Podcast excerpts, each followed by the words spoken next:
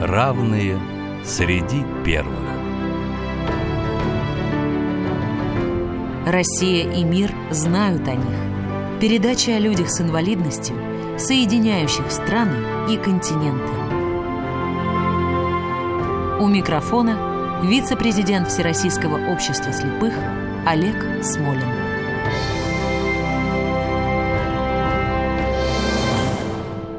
Здравствуйте. Эту программу мы начнем с музыки любимого композитора нашего гостя и одновременно героя нашей программы. Кстати, это и мой любимый композитор. Зовут его Людвиг ван Бетховен.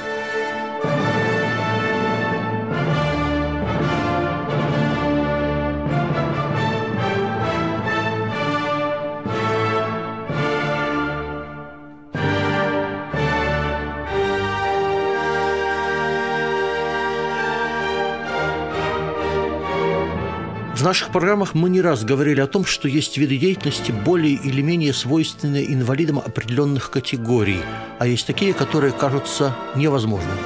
Слепой поэт или музыкант этим уже никого не удивишь.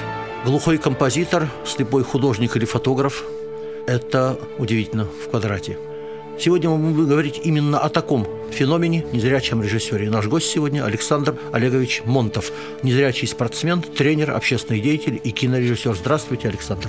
Здравствуйте, друзья. Здравствуйте, Олег Николаевич. Александр, расскажите нам для начала, как вы дошли до жизни такой, как и почему после всего прожитого вы стали режиссером? Ну, я, наверное, режиссер конкретных фильмов, а по жизни себя таковым не считаю. Я из простой рабочей семьи, из города Сургута. Собственно говоря, о своем прошлом говорить не очень-то люблю, но, наверное, такой же, как у всех, обычный человек. Так получилось, что потерял зрение в 27 лет в 2007 году. А зрение потеряли травма? Травма. Травма. Но а, очень многие после потери зрения в таком возрасте теряются. А вы как? Тяжело переживали потерю зрения? Вы знаете, не могу сказать, что это прошло как-то совершенно бессимптомно, но внешне абсолютно нормально, то есть как жил, так и жил, как шутил, так и шутил. Не могу сказать, что это прям меня как-то подкосило, подорвало. Стрессоустойчивость психики здесь помогла. Но вы уже научились с этим жить? Ой, вообще быстро. Я, наверное, в первый же год уже садаптировался. Просто я знаю парня, который работал сварщиком, потерял зрение, и до сих пор абсолютно уверен, что он его вернет и будет снова работать сварщиком.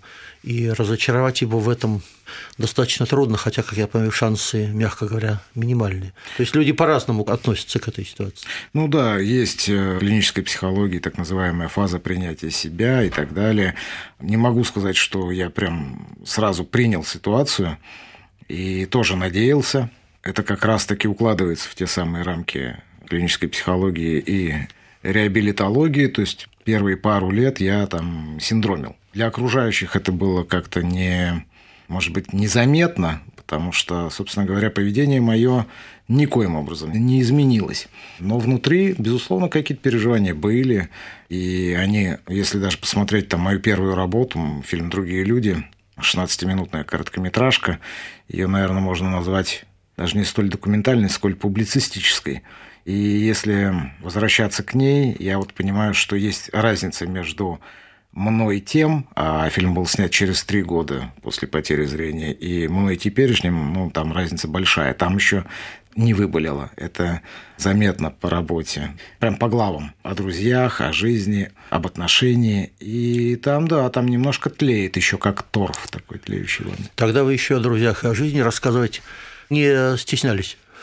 Знаете, наоборот. Я сделал, наверное, над собой некое усилие. Творчество – это же всегда проекция некого внутреннего состояния, мироощущения человека, его мыслей, идей и так далее. Поэтому это был, как говорит Гоша Куценко, способ высказаться. Ну, собственно говоря, таковым он остается и до сих пор. То есть творчество – это всегда проекция. И иногда даже очень интересно заглянуть по творчеству человека в его голову. Естественно. Поэтому... Ничто лучше не говорит о Творце, чем его произведение. Каждый день ты так же, как и все, просыпаешься, встаешь, чистишь зубы, обувь, голову под свежие мысли. Так же, как и все, ты готовишь, стираешь, разговариваешь по телефону, включаешь и выключаешь телевизор, плиту, микроволновку, в нужный момент улыбку или вежливость. Но у любого, кто столкнется с тобой, рано или поздно возникает вопрос «как?». Потому что ты другой.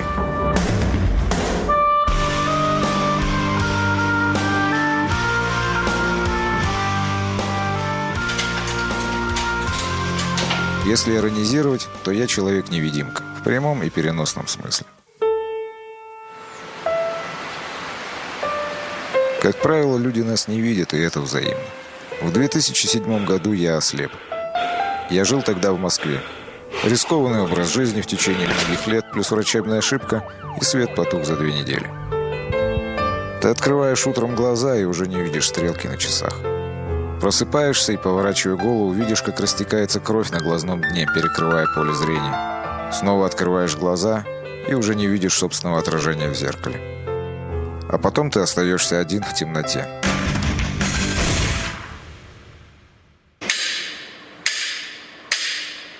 Потеряв зрение, человек лишается 80% информации, поступающей в мозг, и почти 100% друзей.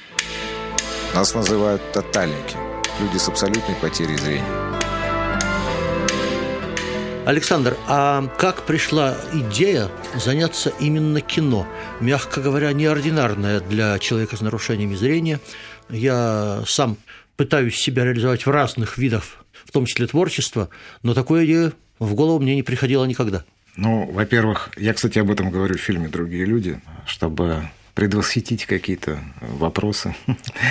Ну, начнем с того, что я этим занимался и до потери зрения. Угу, уже это, легче. Да, это не стало для меня чем-то новым в жизни, с одной стороны. С другой стороны, я не пробовал этим заниматься вслепую.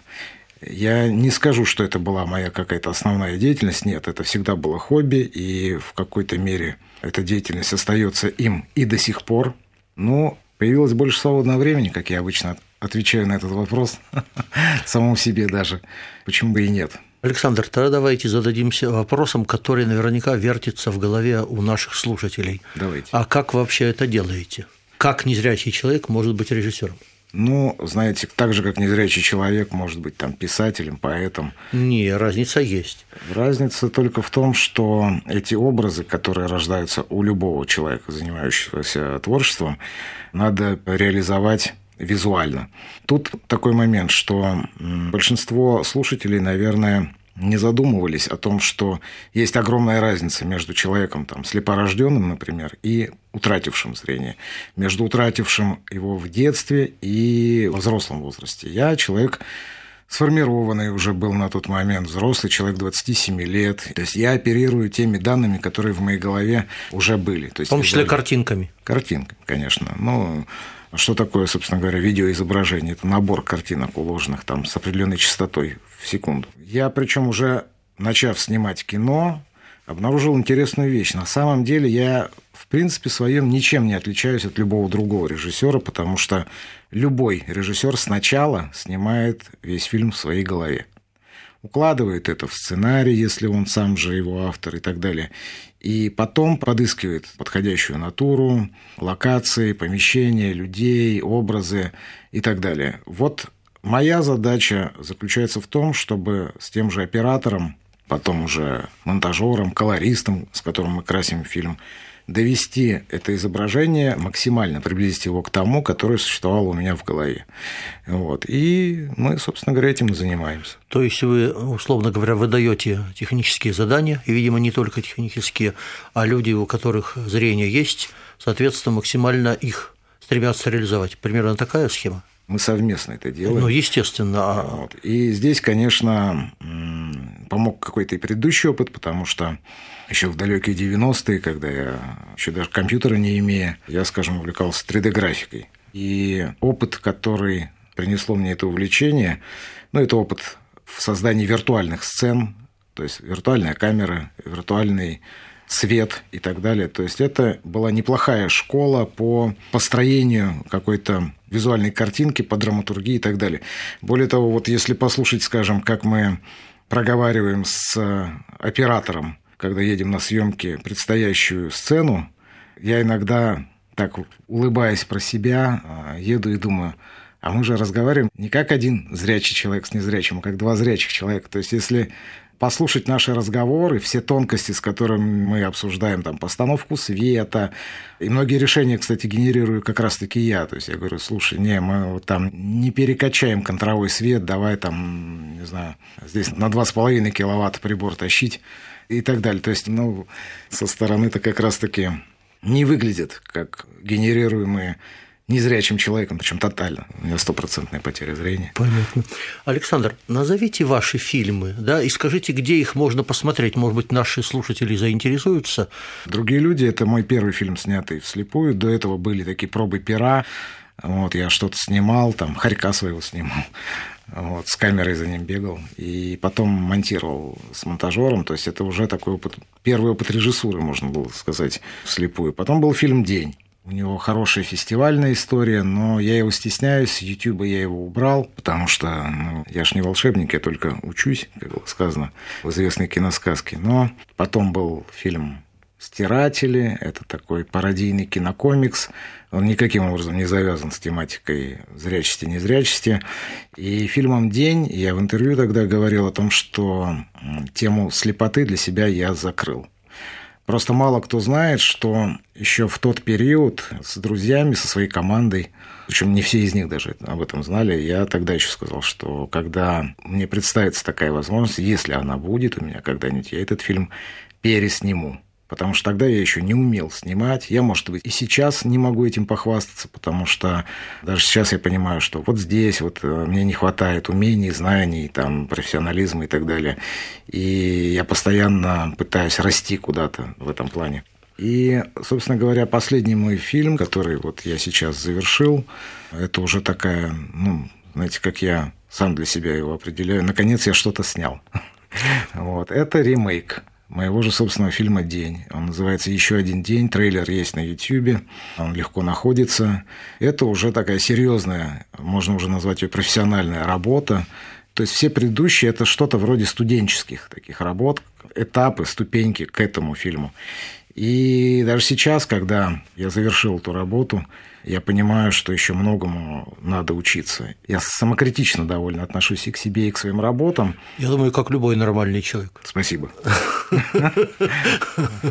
Вот, и поэтому вот этот возврат к тематике незрячести, слепоты, это не потому, что я на ней как-то зафиксирован, а потому что этот фильм – это автобиографическая работа. И для меня он важен и дорог, и поэтому я его и переснимал, что это все-таки часть моей жизни, мое восприятие ситуации. Фильм очень легкий, юморной, его можно назвать комедией с элементами драмы, с элементами психоделики, потому что здесь в полной мере я вот развернулся в плане каких-то метафорических и аудиовизуальных способов донесения того, что творится с человеком, о том, что происходит у него в голове, помимо того, что происходит на самом деле. Александр, а вы сюжеты своих фильмов где берете? Придумываете сами, кто-то вам заказывает? Какая ситуация? Ну, я снимаю авторское кино, поэтому я сам себе режиссер. Сам себе режиссер, да. И, конечно, мои работы, даже несмотря на автобиографичность, там очень много художественных допущений. Не, ну понятно, что художественное произведение. Иначе это был бы документальный фильм. Иначе был бы документальный фильм, да. Кто-то говорил, что искусство должно быть больше похоже на жизнь, чем сама жизнь. Наверное, да. Хорошая фраза. А скажите, пожалуйста, кто поддерживает съемки ваших фильмов? Есть ли те, кто это делает? Есть ли поддержка со стороны государства? Роскино, в частности? Нет, нету. Никакой? А, никакой, и mm. я спокойно к этому отношусь, но надо сказать, что касается последнего проекта, здесь неожиданно, когда я уже думал работу законсервировать и перенести, опять же таки, на следующий год, я не один год этот проект тащу, вдруг протянул руку помощи Сергей Михайлович Миронов, партия «Справедливая Россия». Это было неожиданно. Вот. Причем ничего не попросили взамен, сказал, на премьеру пригласивший все. Вот. За что спасибо огромное хотелось бы сказать, пользуясь случаем. И это позволило завершить проект. А так, ну, конечно, помогают, помогают кто? Семья, друзья, единомышленники и так далее. Но тащу, собственно говоря, все сам. Александр, скажите, а вы же спортсмен, да? Какое место занимал и занимает спорт в вашей жизни? тогда и сейчас, до того и теперь? Ну, спортом я занимался еще до потери зрения, от армейского рукопашного боя до парашютного спорта. Пауэрлифтинг, то есть штанга, единоборство, самбо-дзюдо. То есть спорт не стал для меня чем-то новым после потери зрения, но он стал, и я настоятельно рекомендую, очень хорошей формой реабилитации. Это безусловно. Угу. Это работает. И даже если люди, потерявшие зрение или не только зрение, там, мобильность в той или иной форме, не собираются зарабатывать этим деньги или здоровье не позволяет, то просто для развития себя как личности, для того, чтобы что-то преодолеть, это прекрасное. Равные среди первых – Александр, а вот а сейчас из того спорта, которым вы занимались, что осталось в вашей жизни? Какие виды? Или какой вид? Я посещаю спортзал, то есть деньги я этим уже не зарабатываю. Понятно.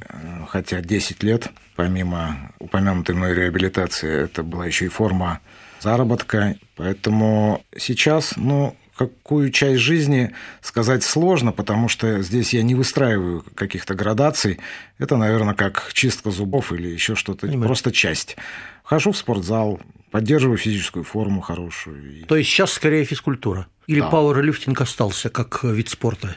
Это сложно назвать пауэрлифтингом в той форме, в которой сейчас он присутствует в моей жизни, потому что уже нет тех задач, которые стояли тогда, нет тех весов. То есть не для рекордов, не а для, для себя? Не для рекордов, а для себя, да, я занимаюсь и другим рекомендую. Ну, естественно, большой спорт, я извиняюсь, конечно, не вице-президенту Паралимпийского комитета об этом говорить, но большой спорт периодически бывает вреден, а вот физкультура полезна всегда. Всегда. А, Александр, кроме кино и спорта, вы чем-нибудь увлекаетесь? Ну, важнейшим из искусств для нас является кино. Как Это говорил. мы помним. Кино да. и цирк, говорил Владимир Ильич. Да, имея в виду самые массовые виды искусства.